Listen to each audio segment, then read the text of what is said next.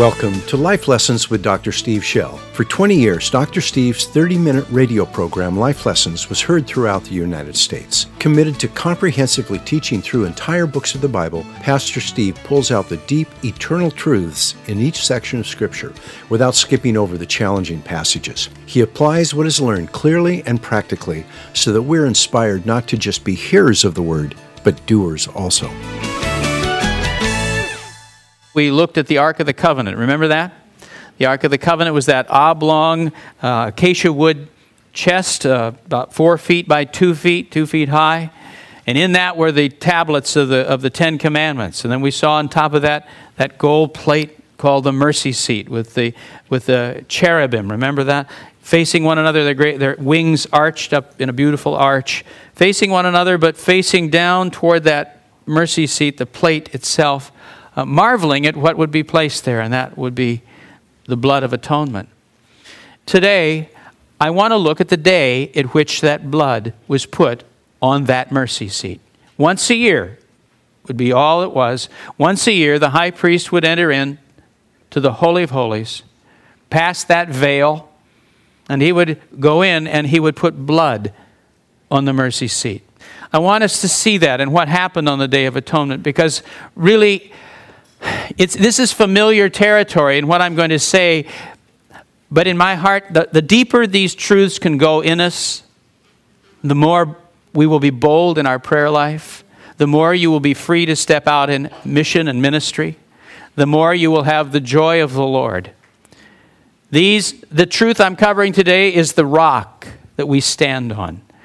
When this is solid, when we understand this, everything else is built up. All the rest of our spiritual life can stand on this rock. But if this isn't strong, and there's something about life, and there's something about the devil, and even our own fears, I suppose, that undermine our confidence that we are truly forgiven and ransomed, and that our sins are forgotten. That our sins are forgotten. I talked with a young man not too long ago, a couple weeks ago, and he'd come, he'd come forward in a, in a, in a particular ministry, and, and he said, I just have a hard time believing that God could possibly forgive my sins. And he, he didn't describe what they were, but he had been, I believe, a gang leader. And uh, he wasn't being, he wasn't being sensational in the slightest. In fact, he was very, uh, very cautious about what he said. You could just tell he wasn't kidding. He said, he said, Pastor, you have no idea what I've done. And it was, it was said in a fashion that it almost made you shudder. And then I was able to say to him, You have no idea what Jesus has done. And I began to describe for him what Jesus Christ had done and that his, the sin was paid for. It was already done. The, uh, the sins of all, all humanity. Paid for completely. And I said, That's what you must believe with all your heart. You must lay hold of it. And we had a powerful breakthrough. Lord did a mighty, mighty work in his life and mine at the same time. So we're going right back to that foundation that we stand on, that rock, and letting God put our feet on it afresh today. Come, Holy Spirit, open your word and open our hearts to the word. We would have this precious seed implanted deep into the soil that it might bear fruit. In Jesus' name we ask. Amen. Sometimes God's grace may seem too good to be true.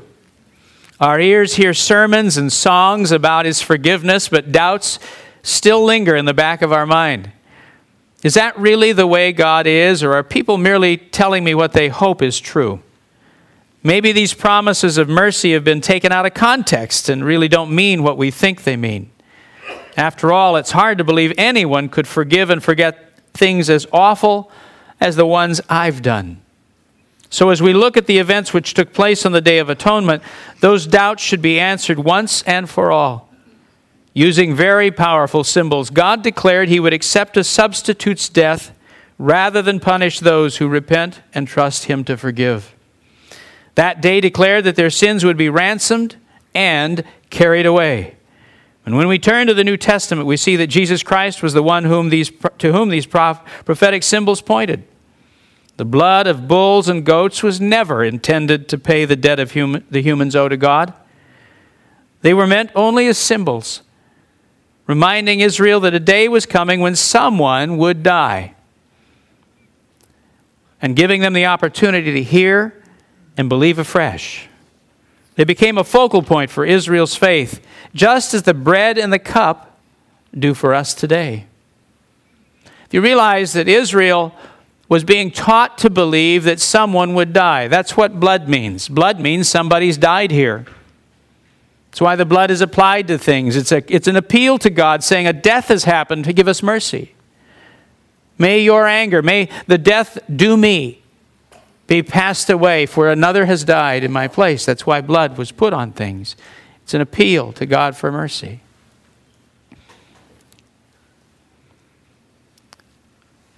we have today symbols also. They were looking forward. Someday, the seed of a woman would come and bruise the serpent's heel. Someday, there would be a fulfillment of prophecy. Someday, they would, have, they would know. Prophets longed to know who it was. What you know as you sit here today, the prophet Isaiah would have given anything to know the things you know. You know the name of the Messiah. You know how he died. You know that he rose again the third day. You know that he's seated at the right hand of the Father. You know so many things they would have given anything to know. But by faith, they were laying hold and believing. The blood was being spilled, and they were trusting that someone would die for them and that God would show them mercy. And indeed, he would. As they put their faith in that, they were forgiven.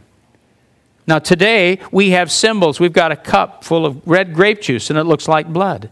We've got bread broken up and it's supposed to be, remind us of a broken body. We have symbols today, but we're looking backwards, aren't we? We're looking backwards. We're remembering that the Son of God has come. We know a lot about him. We know how he treated children and lepers. We know what he said and how, what he, what he, how he taught his disciples. We know how he spoke to his mother. We know so much about this one that we've all been talking about before, from the very beginning, from Adam's time. And we'll be talking about till we hear that trumpet call and we go up. Jesus Christ is the center of history. We're remembering today and letting our faith rise as well. What was the Day of Atonement? It was the most important spiritual event of the year in Israel's spiritual calendar. It was the 10th day of actually the seventh month, but it was really the first month because after the agricultural season, Rosh Hashanah is the new year. And so the new, 10 days after Rosh Hashanah, the, the head of the year, they would have this day, this time of repentance. There would be a, a day of from sundown to, to, to sundown of fasting, a Sabbath of thinking of their sins, of confessing them before God, of preparing their heart for the day of atonement, Yom Kippur. On this day, atonement was made for the entire nation. All their sins would be brought before God, and all their sins would be forgiven. Atonement, I use that word quite a bit if you look at it, it's, it's an English word that's compressed of three parts at one meant. At one meant. Atonement. We, so, two parties that have been estranged are reconciled and brought to one again. They are brought back into one. When we've been atoned, that which separated us from God is removed and we are brought back to God and made one with Him again. We are atoned to Him. The Hebrew, kafar, means to cover or pacify anger, to ransom by offering a substitute. It's the price of a life. It's the price. Someone has bought us out of slavery or bought us out of a death sentence. Another life has taken our place. We have been covered, kafar. The blood has covered us, so we've been bought from death. By applying blood, a, a uh, uh, people were saying, Lord, a life has been given in payment, so please spare ours. What took place on that day? If you're at Leviticus chapter 16, I'll read just a few verses. I'm not going to, the whole chapter really describes it, and it would, you, you'd be benefited by reading it later. But I'm going to tell you it just in the interest of time. Verse 1 is interesting. It says, Now the Lord spoke to Moses after the death of the two sons of Aaron, when they had approached the presence of the Lord and died. Aaron had several sons. His first two were priests, and particular, and they had been immoral, and they had offered. Uh, they had just gone and gotten somebody's charcoal briquettes and put them in a pan, and out of laziness, and gone in and offered it before the Lord, and the glory of the Lord flared up and consumed them. Moses and Aaron were told not even to mourn. They were not allowed to show any sign of mourning. They were to go on. And it was quite, quite the event. Now, so when you read that, what just happened, then it says this, verse 2 Moses, the Lord said to Moses, Tell your brother Aaron that he shall not enter at any time into the holy place inside the veil before the mercy seat which is on the ark, or he will die. So, in other words, Aaron, if you want to go the way of your sons, mess around here. For I will appear in the cloud over the mercy seat. And so the Lord says, if Aaron's going to come into my presence, it's going to be on real special terms. Aaron was not a, a, great guy. Aaron violated the trust of his nation in one of the most grotesque ways imaginable. He led them into actual idolatry against the Lord, called this vile golden bull uh, Yahweh uh, and said basically the sun god of Egypt was the god that had led them out uh, from bondage. It is inexcusable. Why he wasn't a, a grease puddle on the desert floor is beyond me. He even lied to his brother when asked. Uh, so this is not the kind of man that walks into the, to the presence of perfect love uh, with that kind of, of thing in his heart and uh, survives. So he says he's going to have to do it real carefully. So here's what happened. First of all, Aaron would have to bathe That'd be a good idea no matter what. And put on a simple tunic. Now, he's not going to wear all of, his, all of the fancy stuff. He's going to wear a simple, very humble outfit as he goes before the Lord. He will offer a bull and sacrifice for himself and his family to begin with. He's got to get his own himself covered with the blood before he even enters in, or he's not going to make it. He'll be struck dead. He then will take two huge handfuls of incense and put them in a fire pan. The coals will be from the altar, the right coals. And you put the, the, the, the incense in this thing, and it is going to just billow this fragrant smoke. He then will go in behind the veil into the Holy of Holies, and he's really not even to look at the Ark of the Covenant, but let that place fill with smoke so thick he can't see it. God says, I, I want, I'm going to peer over the mercy seat, and I don't, I don't want Moses, Aaron even looking at me, you know. He says, I want this covered. So the place will just be billowed with smoke to cover the Ark of the Covenant. And then he will come in and he, with the blood of the bull that's been sacrificed for him and his family, he will come in before the Lord and he'll walk up to the ark through this cloud of incense smoke. And he will dip his finger in the, in the bowl of blood, and seven times he will sprinkle blood on the surface of that mercy seat, with the cherubim beholding in amazement, knowing prophetically what this blood spoke of. He will splash it seven times, and then he'll step back, and then he'll splash the ground seven times with blood, and then it'll go out. The next thing is that two goats are brought. They're presented before the front of the tent of meeting, stand there, and then lots are cast to select which goat will be the goat of sacrifice and which goat will be the goat that is taken and led out into the wilderness. One is chosen. The one that is chosen for sacrifice is killed, and its blood is gathered as well. And again, Aaron goes in to the Holy of Holies, past the veil, and this time he goes as the high priest representing the entire nation of Israel. And he goes up to the mercy seat again, and seven times he dips his finger and splashes it on the surface of the mercy seat. Then he'll step backwards, and seven times he'll sprinkle the ground with the blood. All the while ca- calling upon the Lord for mercy and confessing the sins of his nation. And it specifies those three categories that I mentioned to you the other day. He will confess their rebellion, he will confess their deception, and he will confess their weakness. You know, some things we do, we know it's wrong, we're just plain old raunchy rebellious. Going to do this. Sometimes we sin because the devil just fooled us. We're just idiots and we believed him and he deceived us and we did it. Other times we know it's wrong and all, but our weakness is so strong, the temptation so strong, we're just overwhelmed. We're weak.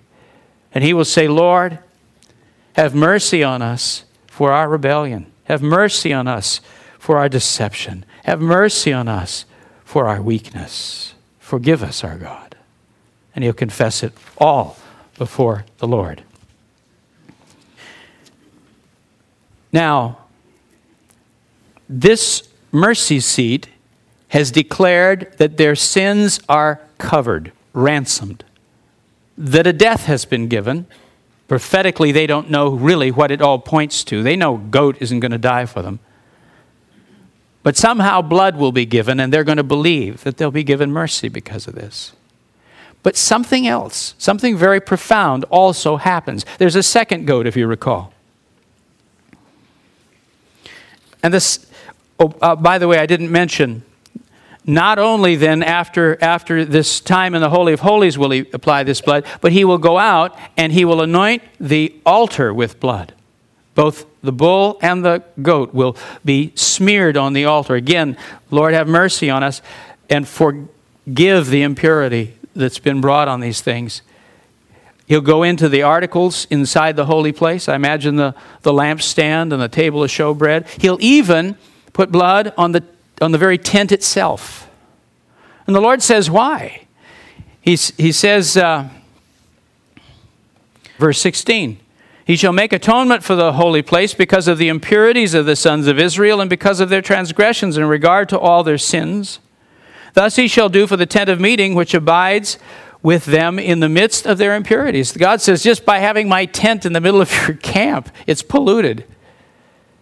And it needs to be atoned for so I can stay there. It needs their blood needs to be blood cleansing it.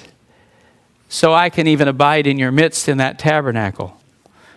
Now then we come to that second goat. It's called a scapegoat. It's the, the goat of departure. It's, the, it's a goat that's led out uh, to uh, Azazel in the Hebrew, a place, a goat that's led away. And Aaron, as high priest now, will lay both of his hands on the head of this goat, and he will again confess all the sins of his nation rebellion, deception, weakness, confessing it all. It's for impartation, it's for identification.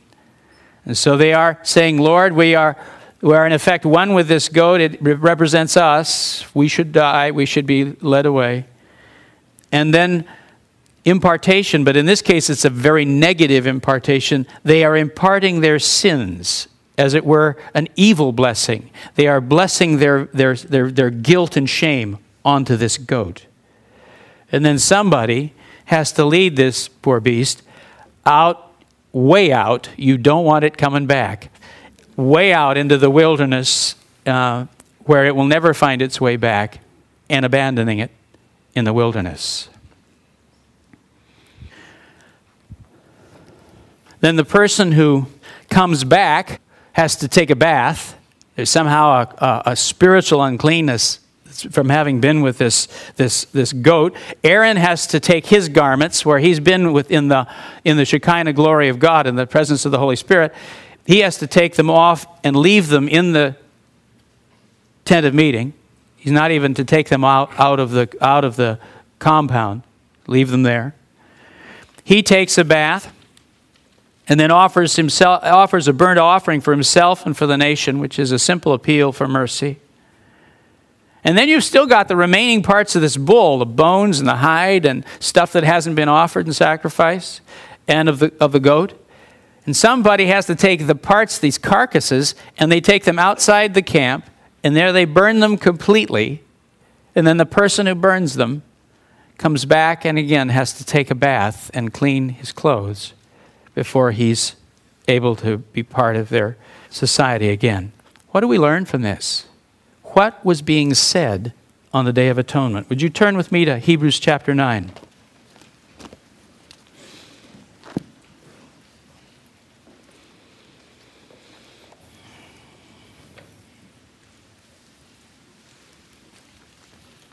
Hebrews chapter 9.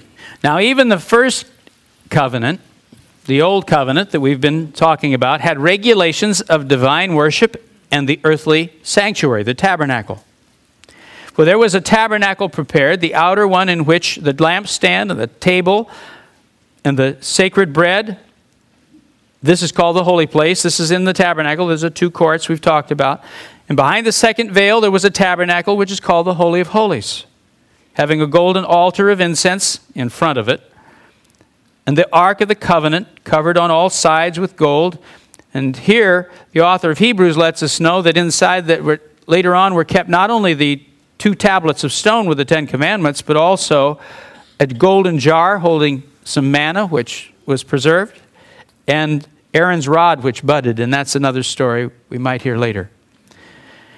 And above it were the cherubim of glory. They're on the mercy seat, overshadowing the mercy seat. But of these things we cannot now speak in detail, for Steve Schell will have done it already.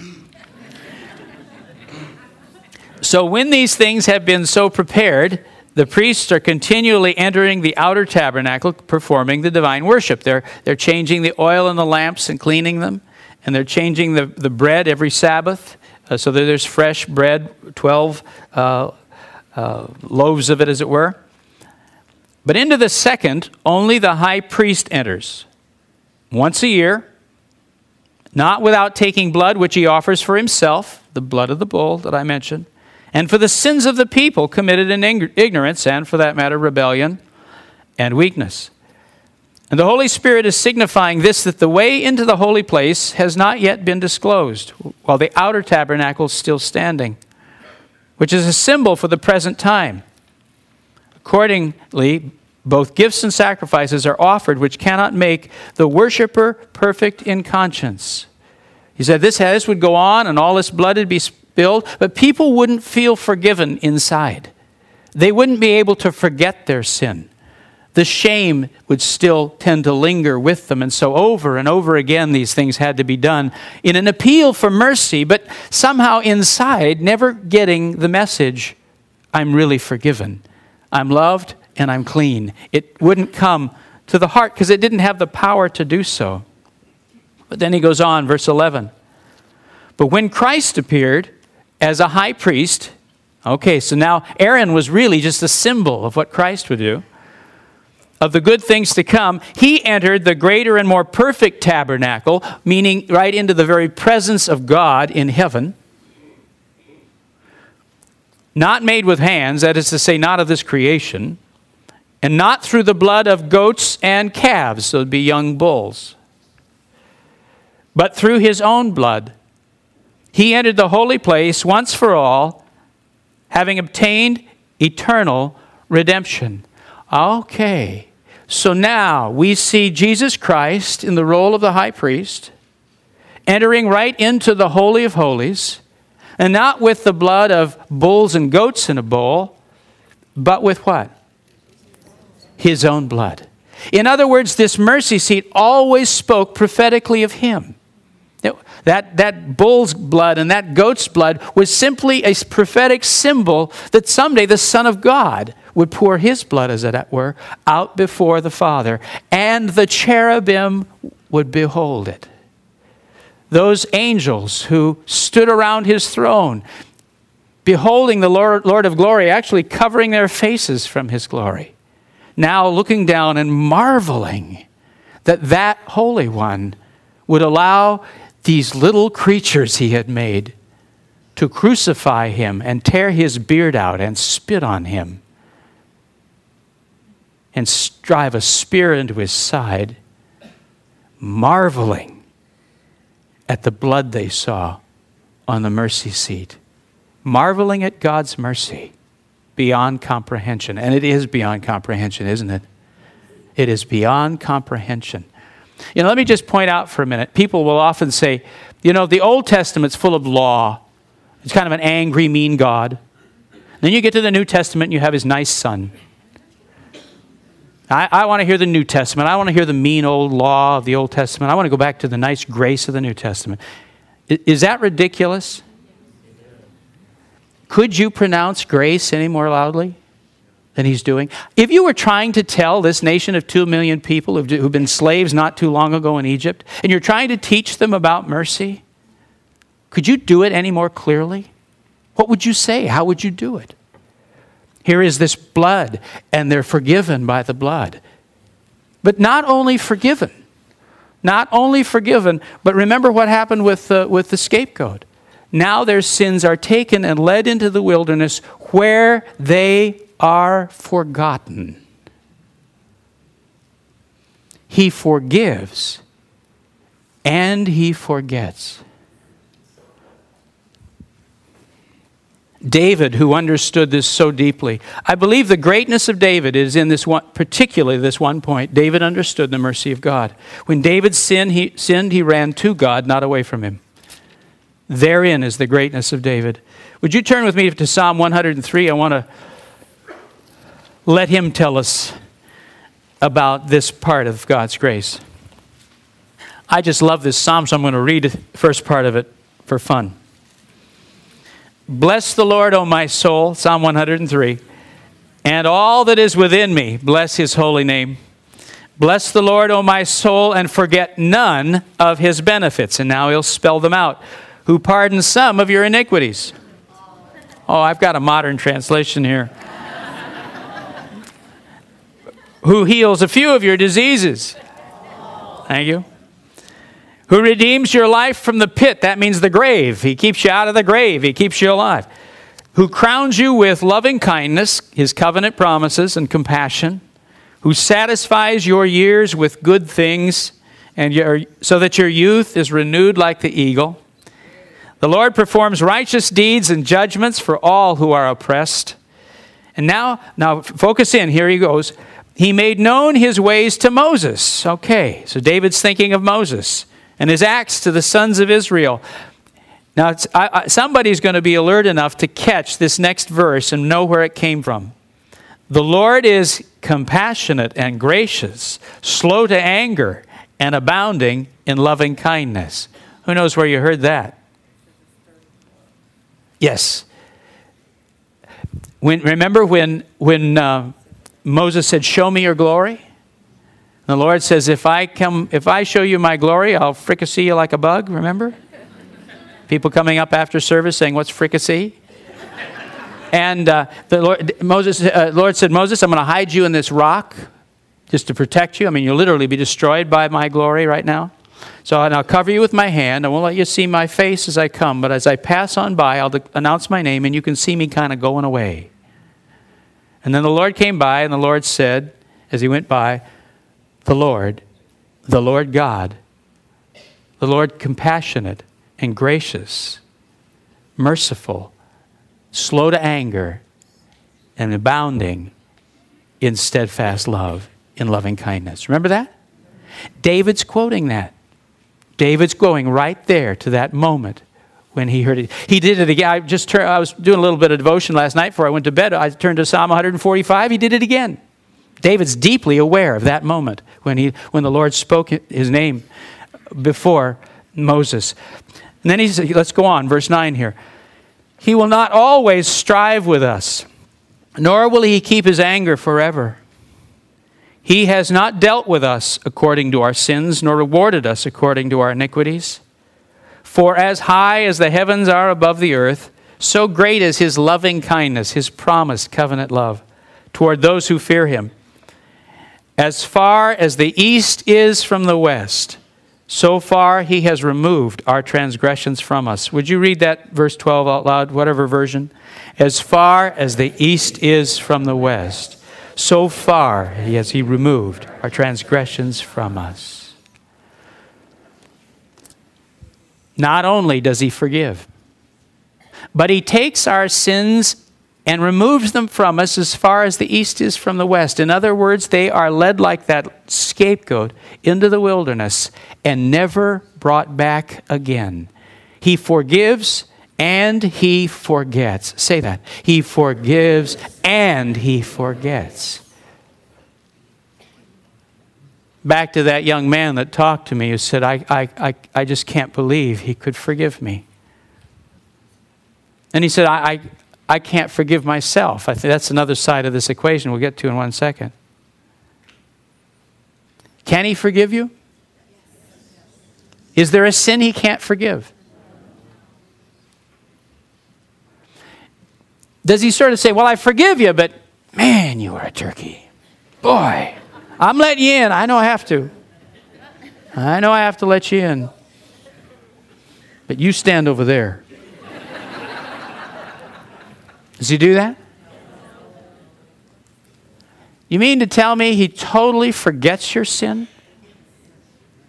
So that you stand before him totally clean and loved? Isn't that crazy? Jeremiah speaks these words for I, for I will forgive their iniquity and their sin I will remember no more. I will remember no more. Back to Hebrews once more, chapter 9, and I'll be done.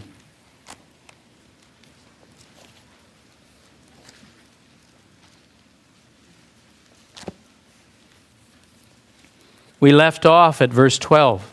Let's read the next couple of verses. For if the blood of goats and bulls and the ashes of a heifer, that was a sacrifice when you touched a dead body, sprinkling those who have been defiled, sanctify for the cleansing of the flesh, how much more will the blood of Christ, who through the eternal Spirit offered himself without blemish to God? Now, notice what it will do it will cleanse your conscience not only God's memory, not only will God lead this beast out into the wilderness with your sins upon it, never to return, but it is also to cleanse our memory. That's what it means. It cleanses our memory, and then the author of Hebrews tells us why. It will cleanse your conscience from dead works in order to serve the living God. You can't serve the living God until your conscience is cleansed. As long as you're hanging on to the old sins, as long as they hold you, as long as there's that shame and fear, you will never rise up in faith in your prayers. You will always figure you're, you're lucky he doesn't strike you dead, and you'll never have the courage to lay hands and pray with any authority. The thought will come, why would he listen to me? Doesn't it? Come on. Doesn't it? Yes, it does. I'm looking for truth here. Come on. It does, doesn't it? You go to pray and you think, He's not going to listen to me. When we get a hold of this, when we understand what Christ has done, that struggle will always come. You go to minister, you go to pray, the thought will go, oh, he can't use me. And then you come right back to this I am ransomed, and I have had my sins taken away as far as the east is from the west. I don't fully understand how on earth he can do this, but I believe it. And therefore, I am a new creature in Christ. You say, well, was that just true up to the point I became a Christian and now all of the rest of this stuff is building up again? No. As long as I stand with my faith in Christ as long as I trust in Him. That blood continues to cry out on my behalf. And that scapegoat carries my sins away from me. Not only has God forgotten, but he's his work is to cleanse our conscience from dead works so that we have the faith and the boldness to enter into the presence of God in prayer, to step out in ministry, and the joy of the Lord's fellowship, knowing He loves us even as we are. If you understand what I'm saying, you're going to become one of them fire breathing Pentecostals. If you don't, you're going to become one of those neurotic churchgoers. She says, I've already been there.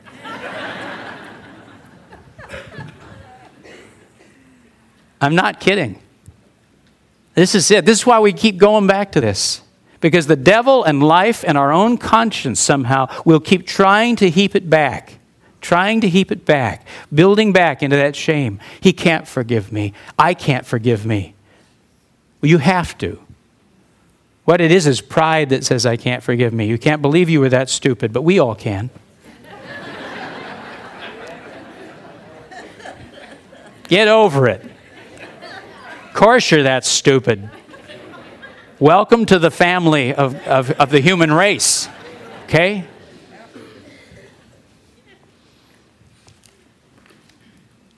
So the forgive we give our we have to offer ourselves the forgiveness. But it's all built on Christ's forgiveness. If he has forgotten, if he has come with his spirit to cleanse my conscience from dead works, then I'm going to rise up boldly and lay hold of him in prayer. I'm going to rise up when he calls me to go on a mission team, I'm going to go. When he asks me to step into an area of ministry, I'm going to do it. When he says, begin to go serve him in such and such a way, I will step. Because Christ is at work. He's done this. I've been bought, and my sins are forgotten, and my conscience is cleansed before him. Whenever I take communion, that picture of the scapegoat is particularly dear to me. Isaiah 53 says that he not only bore my sins, but they also bore my sorrow and my sickness. And that's the scapegoat. Onto Jesus' great shoulders, I can put my weaknesses and my sickness and my sadness.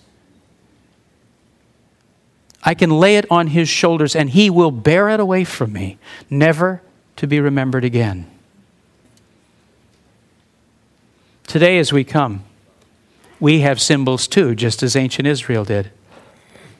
And ours speak of blood, and ours speak of a broken body, great shoulders that bear our sin away from us, a blood that's splashed on the mercy seat, and we know his name, the Son of God, Jesus Christ, has entered into the heavenly tabernacle before the very presence of the Father. And he didn't just splash a little blood, he gushed it till I doubt there was much left in him. And the cherubim behold it and marvel.